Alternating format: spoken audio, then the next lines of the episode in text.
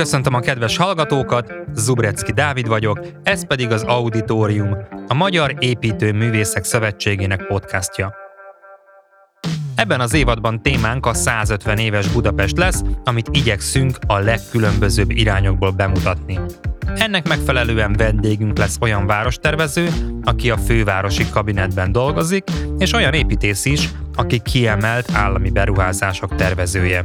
Szó esik majd jelenről, múltról és jövőről, kertekről, parkokról, közlekedésről, meg persze jó pár házról is. kétezer-huszonnégy koratavaszán tartsatok velünk Budapestre! Balogh Samu várostervező Budapesten nőtt fel, de később számos város lakója volt, mielőtt újra visszatért volna a magyar fővárosba, hogy részt vegyen annak fejlesztésében és működtetésében. Először arról kérdeztem, hogy szerinte hol helyezkedünk el a nemzetközi mezőnyben. Mi az, amiben jobbak vagyunk más európai nagyvárosoknál, és mi az, amiben tanulhatunk még tőlük. Budapest, ha így röviden kell válaszolni, hogy a szívem közepén helyezkedik el ezek közül a városok közül, bár én szerettem mindegyikben élni. A, csak hogy miről van szó, Firenze, Stockholm, Amsterdam, Kolozsvár és Párizsban volt szerencsém rövidebb, hosszabb ideig élni így a huszas éveim közepén, és nyilván van mindegyikből mit tanulni. Tehát, hogy ez tök érdekes volt.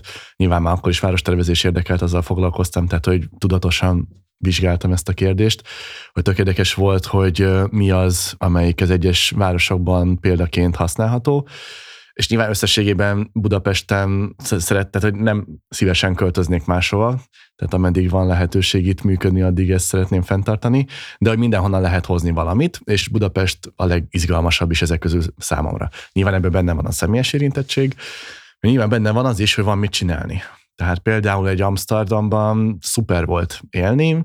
Ha az ember elkerüli a legturistásabb belső utcákat, akkor egy egészen más világban találja magát. Iszonyat jó a város, de őszintén szólva nem éreztem azt, hogy fú, de jó lenne itt lenni, és akkor most oldjunk meg valamit, mert mindenhol van mit csinálni, nyilván. De ott azért már nem az volt az az érzés, hogy na, akkor úgy lássunk neki a dolgoknak. Szemben Párizsja, ami egy csodálatos város, tehát tényleg az építészeti kulturális öröksége nyilván, ugye ezt ők maguk is mondják, hogy Párizshoz csak Róma, Rómához csak Párizs, szóval, hogy ez egy egyedülálló valami, viszont ott még olyan szinten vannak elrontva dolgok, hogy ott aztán igazán érdekes lehet dolgozni, működni ezen a területen, és tulajdonképpen Budapest is ilyen, ha nem is pontosan, de azért abban a ligában versenyzik valahol, mint Párizs, Bécs, Róma, Milánó, ezek a városok, és hát még van is mit tenni, úgyhogy ilyen szempontból boldog vagyok így a, a sorsommal. Csak így nagyon röviden, amik ilyen meghatározóak voltak, mondjuk Firenzéből az akkora, nyilván ez a dél-európai köztér használat, ami egy ilyen iszonyat intenzív és nagyon tanulságos valami, és Stockholmban meg a, a város és a természet együttélése.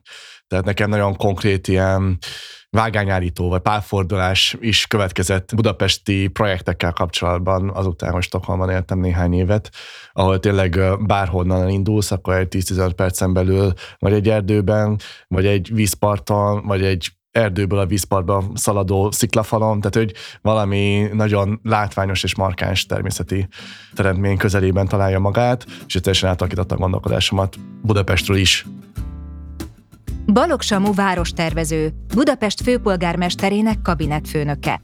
A Budapesti Műszaki és Gazdaságtudományi Egyetemen szerzett bé es cé diplomát, mint építőmérnök. A tájépítészeti karon tett rövid kitérőt követően Stockholmban folytatta tanulmányait, ahol a ká té há Sustainable Urban Planning and Design szakán szerzett mesterfokozatot. A magyar és svéd főváros mellett élt hosszabb-rövidebb ideig Firenzében, Amsterdamban, Kolozsváron és Párizsban is, ám a város iránti érdeklődését alighanem Wekerle-telepről hozza, ahol felnőtt.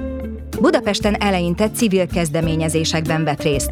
A Járókelő Egyesülettel átdolgozták a brit Egészséges utcák programot a magyar főváros viszonyaira, és részt vett a Ferencvárosi Kiserdő megvédéséért folytatott sikeres ellenállásban is.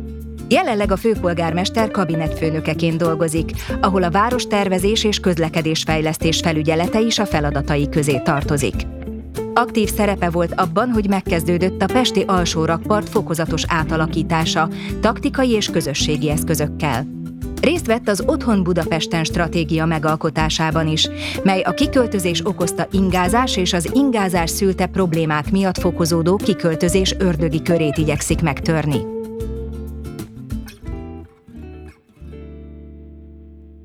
Ez a stockholmi példa, amire utaltam, ez például megjelent a határúti vagy Ferencvárosi Kiserdő ügyében.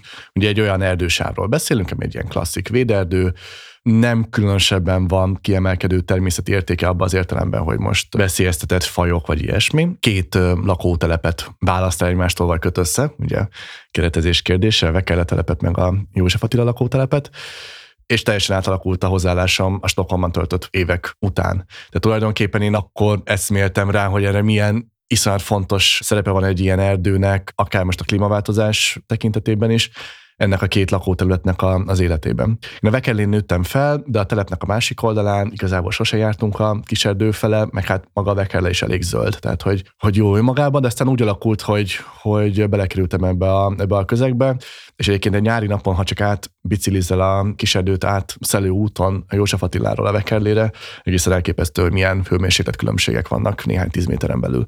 Tehát nagyon, nagyon erős klimatikus hatás van egy ilyen erdőnek.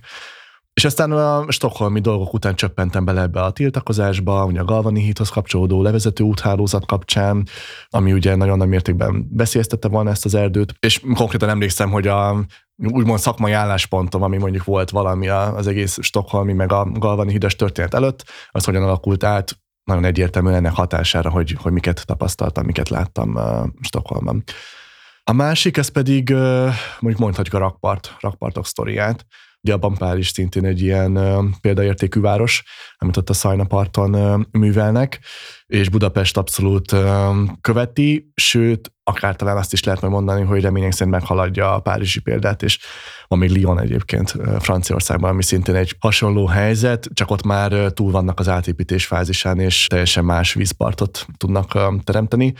Párizs meg egy ilyen köztes állapot, ami most a budapestihez leginkább hasonlítható szerintem. Nagyon hasonló az alsórakpartnak a kiépítése, ahol most már nincsen autóforgalom egyáltalán, viszont nem alakították át gyökeresen, tehát kisebb avatkozások vannak, de nem építették át, és az emberek használják a, a rakpartot. Budapest még egy ilyen köztes fázisban van egy ilyen, egy ilyen hosszú úton, de nyilván az út az hosszú, és lehetne néha gyorsabban is haladni, de szerintem fontosabb az, hogy a, hogy a cél vagy a vízió az most már elég ö, tiszta, és ez egy elég ö, jó vízió, és szerintem az a fontos, hogy odaérkezünk néhány év múlva, vagy az most kettő év, vagy négy év, nekem igazából az a fontos, hogy négy év múlva ott legyünk, és ne, ne itt vitatkozzunk tíz év múlva is, hogy, hogy merre tartunk. Egyébként ugye említetted Párizst, meg Lyon, de hogy nagyon sok városnak van folyója, mennyire bánnak ők jól ezzel a folyóparti adottsággal, általában az európai városok? Hát változatos, és nyilván nagyon sok múlik azon, hogy történetileg mit hoznak magukkal. Mert mondjuk, amennyire tudom, Lyonban például nem egy ilyen forgalmas rakpart volt, ahol ez egy főhálózati elemként működik, hanem egy parkolóként, és akkor ezt bizonyos szempontból könnyebb volt kezelni. Most voltam ősszel Sevillában, ott sem tudom, ismerem a pontos történeti részleteket, de amit láttam, az alapján azt látszott, hogy nem egy frissen átépített valami volt, viszont teljesen autómentes, egy gyalogos sétány. Egyébként vicces volt, mert ott is van ugye egy folyópart, van egy gyalogos sétány, és van egy darab ilyen felhőkarcoló a városból kicsit kijebb elhelyezkedve, ami meredezik az ég fele, szóval nagyon sok szempontból hasonlított így a budapesti példára a Moltorannyal. Úgyhogy szerintem nagyon meghatározó, hogy mit hoznak magukkal, mert ahol nem került be egy ilyen motorizációs térbe a vízpartot, nagyon magától értetődő, hogy az, az egy városi köztér, ahol az emberek élvezik a víznek a közelségét. Ahol meg igen, ott meg ugye eltérő, hogy ki milyen bátorsággal, milyen, milyen eredményekkel nyúlt ehhez hozzá, de hát azt látjuk, hogy nagyon sok különböző városban ez foglalkoztatja a, a várost.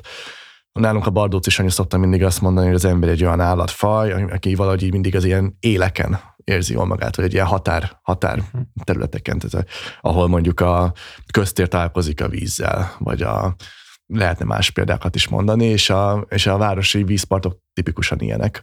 Úgyhogy van egy ilyen nagyon erős igény az emberekben, hogy ezeket használhassák. A másik fontos terület, amin dolgozol, ez az Otthon Budapesten, ami amivel, ha jól értem, akkor egy olyan problémát ö, igyekeztek megoldani, amit tulajdonképpen még sehol nem oldottak meg a világon, de mindenhol igyekeznek valami módon elejét venni. Egy olyan, tehát szerintem a városnak tulajdonképpen a szétterülésének a, a megállítása.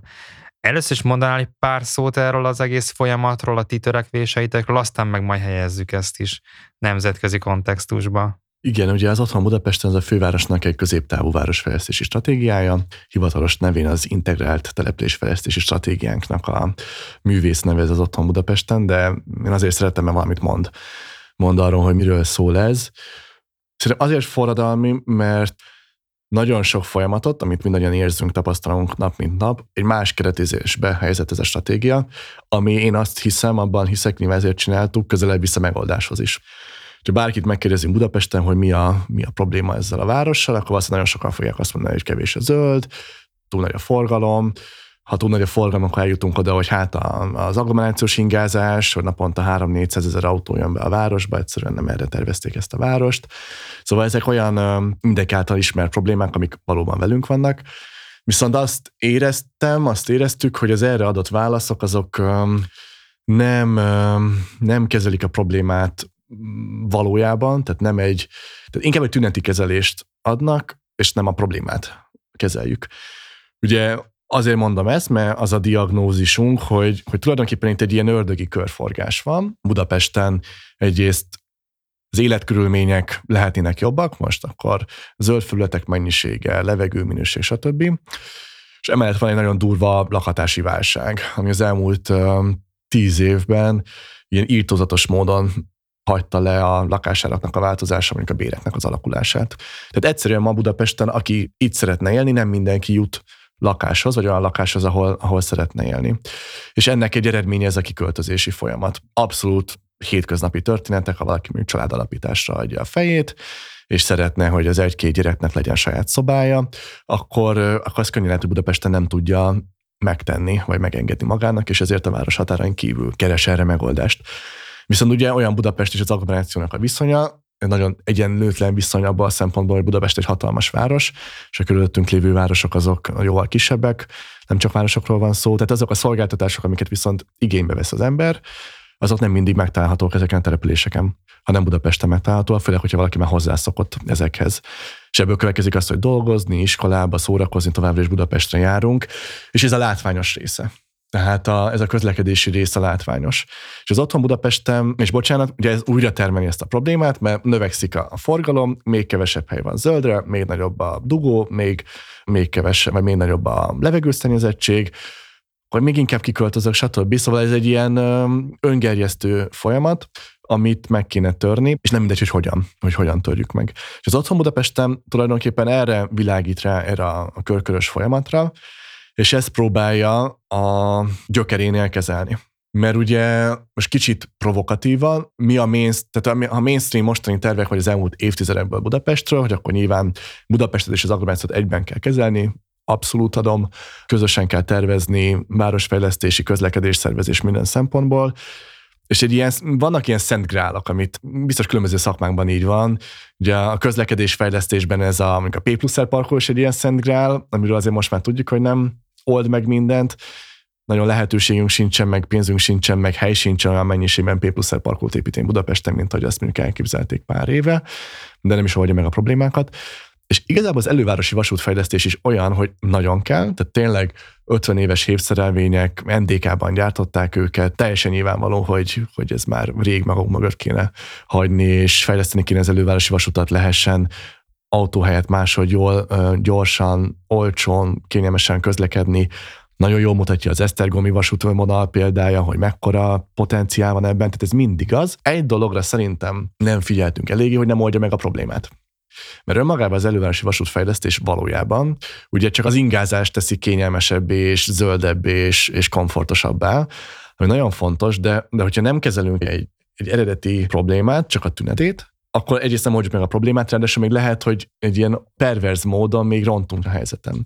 Hiszen ha nem foglalkozunk Budapest lakhatásával, továbbra sem sincsen megfizethető lakhatás, kisgyerekes család, aki szeretne saját szobát a gyereknek, továbbra is ki fog költözni, és ezt támogatjuk sok ezer milliárd forint egyébként hasznos beruházás megvalósításával, akkor végképp ki fog üresedni ez a város, és nagy esélye van, hogy ez a szétfolyás, szétterülés folytatódik, hiszen nincsenek meg azok a szigorú eszközök, szabályozási eszközök az agglomeráció, ami ezt megakadályozná. És az Otthon Budapesten tulajdonképpen annyit mond, hogy nagyon igaz, kell az elővárosi vasútfejlesztés, minden közlekedés, stb., de hogy legalább annyira fontos egy lépése korábban a lakhatás fejlesztése Budapesten. És valójában az a célunk, hogy mindenki, aki Budapesten akar boldogulni, dolgozni, élni, tanulni, stb., annak legyen lehetőség ezt megtenni Budapesten. És ne kényszerüljön arra, hogy, hogy máshonnan jár Budapestre, mert ez mindenkinek rossz. Rossz a budapestieknek a növekvő forgalom miatt, rossz az agglomerációs településeknek, egyre többen teszik ki a megteltünk táblát, egyszerűen nem bírjuk, nézzük meg, hogy mekkora népesség növekedés zajlott le mondjuk egy érd településen, és nézzük meg, ennek milyen praktikus következményei vannak mondjuk a vízhiány képében. Kistarcsa, Solymár, ezek olyan települések, ahol az elmúlt két évben vízhiány volt nyáron, effektíve korlátozni kellett a vízfogyasztást, és valójában rossz a kiköltözőnek is, mert aki elgondolja, hogy kiköltözik egy olcsóbb, de zöldövezeti helyre, ahol milyen jó lesz, majd csicseregnek a madarak, és azt látják, hogy a szomszédok a belvárosban szintén ott vannak, mert ők is ugyanennek a reményébe költöztek ki, és valójában szintén egy, egy beépített, a reményeiket nem feltétlen visszaigazoló helyzetbe csöppentek. Úgyhogy én azért szeretem nagyon az Otthon Budapesten, vagy azért vagyok erre büszke erre a munkánkra, mert én azt gondolom, hogy egy új, ami lehet, hogy a szakmában létezett, de a, de a nyilvánosság előtt nem, egy új keretezést adott a budapesti ügyeknek, szerintem egy valódi jövőképet, egy valódi kiutat a mai problémáinkból, és ez nagyon fontos. És persze iszonyat nehéz a helyzet, mert egyszerűen, tehát az teljesen normális és, és bevett, hogy közlekedésfejlesztéssel költjünk száz milliárdokat, ezer milliárdokat, de az, hogy bérlakásfejlesztése, az nem. Mert egyszerűen ez nincsen benne a, a hazai policy készletben, és a közvélemény se várja a, az államtól, vagy az önkormányzatoktól, azt hiszem, ennek a megoldását, mert ez egy ilyen piaci, piaci alapon szerveződő valami, hogy akkor most a bérletek meg lakások. Szóval ez egy nagyon nehéz misszió ezt átalakítani, de hiszünk abban, hogy ez vezet egy olyan Budapesthez, amiről egyébként mindenki álmodik és vágyakozik. Gyönyörűen felvázoltad a, a, a problémát, meg a problémának a, az okát, és egy ilyen félmondatlan már utáltál is tulajdonképpen a megoldásra. Erről egy picikét tudnál azért bővebben is beszélni, hiszen oké, okay, hogy jó lenne bérlakásokat. Ha jól láttam, akkor ez lenne a legfontosabb ennek a ördögi körnek a megállításában, vagy megfékezésében. Ez ugye egyik legfontosabb eszköz, de hogy ez, ez gyakorlatban ez hogyan lehetne megvalósítani? Röviden csak néhány statisztika, hogy így számszerűsítsük, hogy mennyire félelmetes ez a helyzet. ezerkilencszázkilencvenben Budapestnek a népessége két millió volt, annak az agglomerációs nyolcvan településnek a népessége, amely együtt alkotja a fővárosi agglomerációt. Ez kisebb, mint, a, mint Pest megye, meg kisebb, mint a funkciós várostérség, ez az agglomeráció. kilencvenben nagyjából ilyen félmillió, félmillió fölött volt egy kicsivel. Az elmúlt harminc évben a kettőnek az összege nagyjából állandó volt, de Budapest csökkent egy kétszáz-háromszáz ezerre, ugye egy millió hétre, ugye ennyivel nőtt nagyjából ennek a agglomerációs maradék nyolcvan településnek, és vannak olyan előrejelzések, amelyek kétezer-ötvenre azt vetítik előre, hogy miközben összességben növekszik is ennek az agglomerációnak a népessége, tehát az országon belül van egy elvándorlási, nyilván ez nem népességszaporulat, hanem vándorlási többlet. Tehát van egy vándorlás a fővárosi régió irányába, folytatódik ez a folyamat, és amíg kilencvenben két millió versus ötszáz ezer volt, az ötven ötven lesz, másfél millió, másfél millió. Azért ez brutális, ez félelmetes. És nem arról van szó, mint amit még Stockholm esetében láttam, hogy, hogy a vasútvonalak, ahogy kiszaladnak a városból, hogy gyakorlatilag új városközpontok jönnek létre, közvetlen vasútállomásra vannak építve, sűrűn beépített településrészekkel, hanem ez tényleg egy szétterülés, nincsen megfelelően korlátozva a zöld felületeknek a beépítése, nő a beépítető terület, stb. Tehát ez egy tényleg egy nettó szétfolyás, amivel az a probléma, hogy lehetetlen kiszolgálni gazdaságosan, nem csak közlekedési eszközökkel egyébként, hanem közműinfrastruktúrával, vízhálózattal, óvodákkal, iskolákkal, stb. Lehet, hogy harminc év múlva azt fogjuk mondani, hogy úristen, hát ez egy utólag egy nevetségesen disztópikus jövendőlés volt, mint ahogy most is mosolygunk azon, hogy a századfordulón azt jövendőlték, hogyha így terjednek a lovaskocsik, akkor két méter magasan fog állni a lócitrom néhány évtizeden belül Budapest utcáin. legyen így, de jelenleg vannak ilyen előrejelzések. És akkor mit látunk, vagy mit kell csinálni, azt, hogy Budapesten többen tudjanak élni valóban. Erre két fő irány látszik. Egyrészt rengeteg üresen álló lakás van. Tehát a belső kerületeknek a népessége az drámaian csökkent.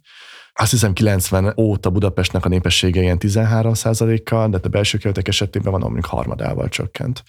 Ami, ami elképesztő, és hogyha valaki sétál este mondjuk az ötödik kerületben, akkor valószínűleg több sötét ablakot lát, mint, mint világosat. És ezeknek nyilván része az, hogy irodák lettek lakásokból, befektetési célú, akár üresen tartott lakások, Airbnb, stb. Tehát biztos van egy olyan része, hogy hogy üresen álló, vagy alulhasznosított, vagy másképp hasznosított lakásoknak a újra lakó lakásként hasznosítása. Ez az egyik fele. De az is látszik, hogy, hogy az elmúlt három évtizedben változott annyit a lakószokásunk is, hogy ugyanabban a városban két millió ember már nem tudna lakni, mert mondjuk nagyobb négyzetméterre vágynak az emberek, vagy, vagy egy családban kevesebben laknak, tehát a lakásra jutó emberek száma csökken. Tehát hiába tudunk bevonni meglévő lakásokat a lakópiacra, az se lesz elegendő. És akkor azzal a nehéz kérdéssel szembesülünk, hogy oké, okay, akkor, akkor mit, mit lehet csinálni? Főleg úgy, hogy az elmúlt évtizedek azért inkább arról voltak hangosak, hogy hát inkább rossz példák születtek, túlépített, nagyon zsúfolt, kevés zölddel az új lakórészekre is. Mondjuk akár egy tizenegyedik kerület erre egy jó példa, ott a Budafoki út, Szerémi út környéke, ahol ilyen elképesztő sűrűségben épülnek épületek, és nem látszik, hogy ezek hogy nem ilyen nagyon autófüggő városrészek legyenek. És erre az egyik kiemelt célterület az Otthon Budapestennek, a, a vasúti rozsdazónáknak a hasznosítása, olyan új, fenntartható, zöld ökovárosrészekként, amelyek teljesítik, ha nem is kompromisszum nélkül, vagy kompromisszummentesen, de mondjuk az elvárásokat, hogy milyen helyen szeretnénk lakni, ezt meg mindjárt kibontom, de közben fenntartható, javítja a városnak az élhetőségét, stb. Tehát érdemben mondjuk egy zöldebb városrész tud lenni. Nyilván, hogyha mindenki, aki választhatna, hogy hol akarna lakni, akkor ez rajzolna magának egy kertes házat, ahol csak ő van, hatalmas kerttel, kis, nem tudom, tornyoskákkal, stb. Tehát, hogy nyilván ez, a, ez az ideális, akik egyébként tényleg az, azt javaslom, költözön a Wekerlére, még ez van legközelebb, ehhez tényleg egy csodálatos hely. De egy városban rengeteg más is számít. Mert mondjuk nem mindegy, hogy lakhatom a, a Sákicsári házamban, de három órát kell ingázni, akkor az nem lesz jó. Tehát milyen közel van a munkahely, mennyi a rezsi, mennyibe kerül maga a lakás.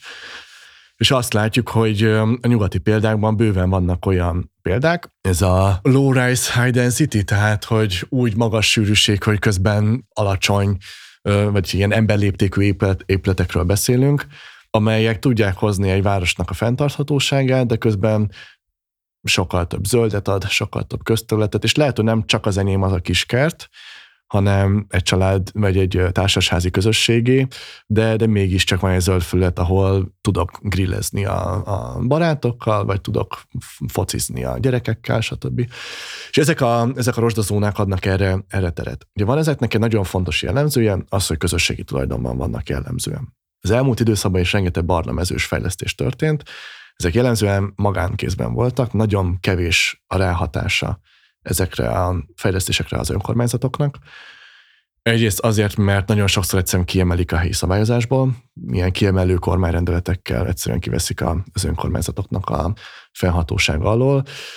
De ha nem, akkor is olyan megengedő sokszor a szabályozás, hogy, hogy ez nem alkalmas arra, hogy érdemben jóra szorítsa a befektetőket, ha meg szigorítana az önkormányzat, akkor nagyon komoly kártérítéseket kártérítési követelésekkel állhatna felé a, a befektető. Szóval ezért van az, hogy az elmúlt évtizedeknek az ilyen magánfejlesztős, barnamezős fejlesztései inkább, inkább problémaként vagy aggályként merülnek fel az emberek fejében, ha arról beszélünk, hogy új városrészek Budapesten. És ezek a vasúti területek azért nagyon izgalmasak, mert közösségi tulajdonban vannak, jellemzően állami tulajdonban, de hát közösségi tulajdon. Tehát meghatározhatnánk, hogy mi épüljön ott. Ugye most ez a Rákosrendező ilyen szempontból egy szerintem iszonyat fontos kérdés, és gyakorlatilag a Rákosrendező jövője kicsit azt mondhatja meg, hogy Budapest jövője. Micsoda? Mert hogy abszolút alkalmas lenne arra, hogy ezt az elképzelést, mint az Otthon Budapesten, meg egyébként tanulmányok sora van, amit, amit kifejezetten ezekre a témákra készítettünk, konkrétan a Rákosrendezőre is, van egy ilyen új városrészek, fenntartható városrészek kézikönyvünk, hogy akkor milyen kritériumoknak kell megfelelni ahhoz egy, egy új városrésznek, hogy ez tényleg fenntartható legyen, most energiahatékonyság, zöld felületek, lakhatás minden szempontból. És az látszik, hogy a Rákosrendező az, ami a leghamarabb, meg leginkább erre alkalmas lehet, mert már, már alulhasznosított, mert nagyon jó helyen van, nagyon jó közlekedési kapcsolatokkal, stb. De hát nyilván ahhoz, hogy ez létrejöjjön, alapvetően kéne fordítva ülnünk a lovon, tehát hogy nem tudom, mikor kerülünk adásba, de ugye ma ez a történet úgy néz ki inkább, hogy előbb lesz meg a befektető, és aztán majd beszéljünk a tartalomról. Nyilván én szkeptikus vagyok a, a, azzal kapcsolatban, ha már van egy befektető, egy beígért volumennel, meg nem tudom, akkor mennyire van lehetőség tartalomról beszélni. De hogy ha konkrétumokat kérdezel, akkor szerintem ez most az egyik legfontosabb, a város jövőjét érintő kérdés, hogy mi lesz Rákosrendezővel. És az az érdekes helyzet van, hogy van két szomszédos főváros, ahol ugyanez a projekt megjelent, gyakorlatilag, két merőben eltérő kifutással. Belgrádban megépült ez a városrész, Zágrában meg elkaszálták a lakossági tiltakozások miatt, és nem épült. Ehhez hasonló mini Dubaj.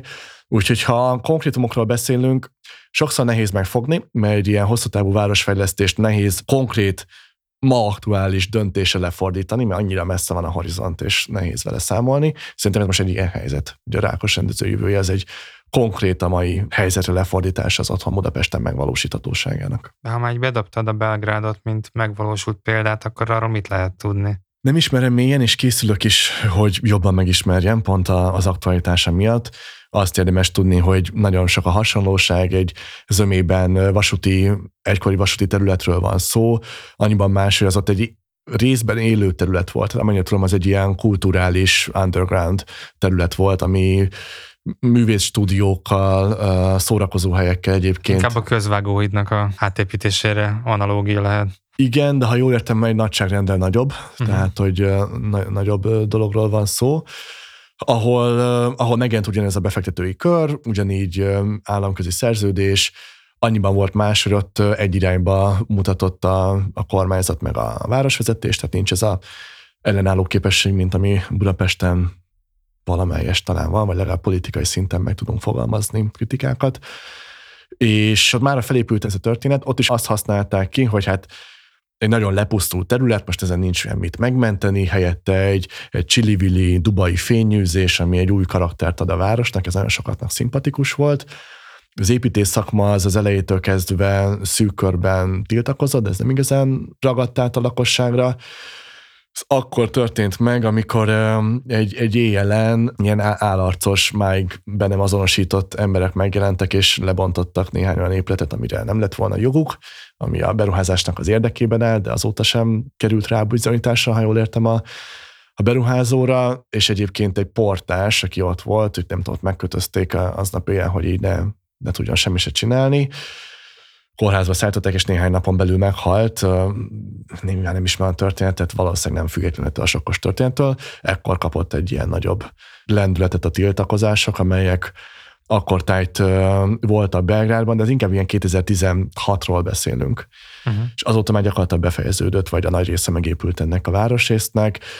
Egy nagyon magas épülettel, ami a helyiek szerint pont úgy néz ki, mint hogy egy ilyen samponos flakont a fejre állítottunk volna, vagy, vagy ketchupöst, nem tudom, tényleg nézzék meg a hallgatók. Nagyon sok köze nincsen Belgrádhoz, mint épített örökség tekintetében, és, és nagyon komoly kritikák érik amiatt is a projektet, hogy ebből nem szerez hasznot a város, hogy valójában amit ígért a befektető, az nem feltétlen teljesítette, vagy nem is hozta be azt a tőkét, mert igazából előre értékesítették az ingatlanokat, és csak azt forgatták, forgatták át, tehát hogy nagyon sok kritika éri ezt a projektet. Nyilván Szerbia az nem egy Európai Uniós ország, valószínűleg könnyebben végig lehet vinni egy ilyen projektet, Horvátország egy Európai Uniós ország, ott, ott sikerült más útra terelni a, a város jövőjét, és egyébként aztán később a ebből a civil tiltakozásokból kinővő szervezet bekerült a városvezetésbe is. Ez egy érdekes kérdés a jövőre nézve, hogy Magyarország és Budapest ezen a skálán hol helyezkedik el, és mi lesz a Rákosrendező jövője. Az Auditorium mai adásában Balogh Samu beszélt Budapest néhány fontos problémájáról, mindenekelőtt a lakhatásról és Rákosrendező tervezett beépítéséről. Mert hogy podcastunk tavaszi évadának témája a főváros. Jövő héten is Budapestről beszélgetünk, de egészen más területeiről, egészen más megközelítésben. Akkor Krupa Gábor lesz a vendégünk, aki a várba visszaépített pénzügyminisztérium és a Palota negyedbe tervezett Pázmány Kampusz építészeként mesél a szóban forgó fejlesztésekről. Tartsatok velem akkor is! Zubreczki Dávidot hallottátok. Szervusztok, a viszonthallásra!